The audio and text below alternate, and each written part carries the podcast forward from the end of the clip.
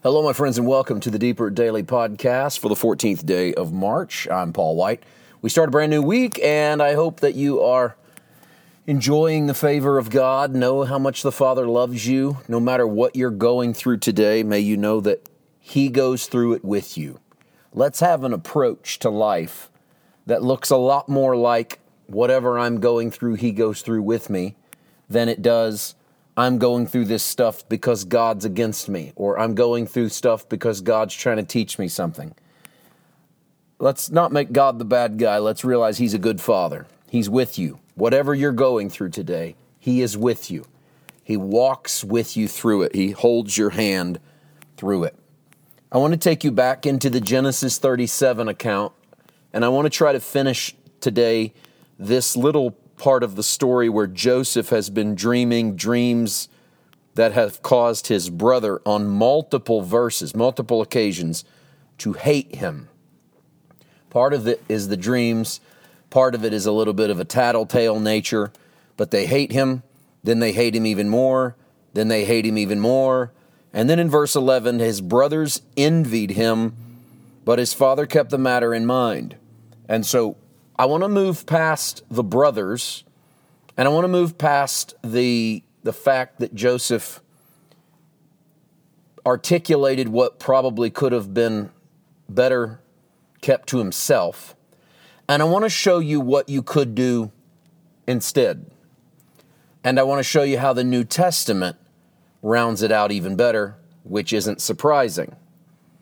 What you could do instead of declaring everything you've seen is you could do what Jacob does. Let's read 11 again. And his brothers envied him, but his father kept the matter in mind. So Jacob rebukes Joseph in the verse previous when he says, You know, what's this dream you've dreamed that we're all going to bow down to you? But he keeps the matter in his mind. And I think that there's maybe a little addition here to the translation that could have been better. Let me let me tell you what I mean. I don't know if you're looking at a hard copy. If not, I'll, I'll handle it for you. The last two words of verse 11 are italicized in most translations, and so the Hebrew sounds a little closer to this. His brothers envied him, but his father kept the matter. Well, the translators added, kept the matter in mind. That's not so bad. I mean, he he keeps it somewhere where he can dwell on it. But the New Testament fixes this, I think. And it does it, it redeems it by allowing us to see it through the lens not of a father, but of a mother. And this idea that maybe mom ponders things a little closer to the heart than dad does. When you get to Luke chapter 2, where Christ is born of Mary, and the shepherds marvel at the baby. The Bible says in Luke 2:19, Mary kept all these things and pondered them in her heart. And then the shepherds returned glorifying God. So everyone comes to the stable to see the baby. Mary is a new mom, probably nervous, um, a little scared, probably like any mom would be, boy, I wish these people would leave. I'd like to spend time alone. I'm tired. But she doesn't say any of that. She doesn't attack the moment. Instead, she ponders in her heart the things that she sees. This isn't the only time that Mary responds this way. Deeper into Luke 2, we fast forward nearly a dozen years and arrive at Jesus in Jerusalem at age 12, teaching and listening and asking questions to the doctors and the lawyers. You know, why'd you seek me? Didn't you know I'd be about my father's business? You know the story. How does Mary respond?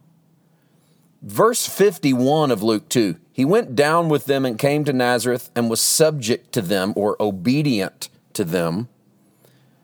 Eh, but his mother kept all these things in her heart. Now, twice in Luke 2, Mary has been overwhelmed.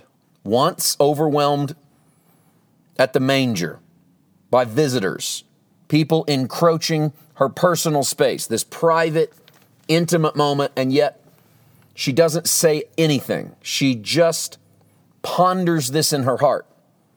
a dozen years later, that pondering leads to the acceptance of this moment at age 12. And can you imagine, parents, losing your child for a few days at 12 years old and go back and find them? And the response, well, I'm about my father's business. What do you do with that? Mary, remembering the manger, ponders this in her heart as well. This is a different moment. This is this is the Genesis 37 moment on steroids. This is the mom seeing, being around, and hearing things completely beyond her. And rather than fighting them or arguing with them or even just simply acquiescing to them, she ponders them. This is what I felt like the Holy Spirit showed me for me. Maybe it means something to you. If He wants to talk to me, He can give me a dream, He can give me a vision, He can speak to me. If He wants to talk to me through someone else, fine. Whatever.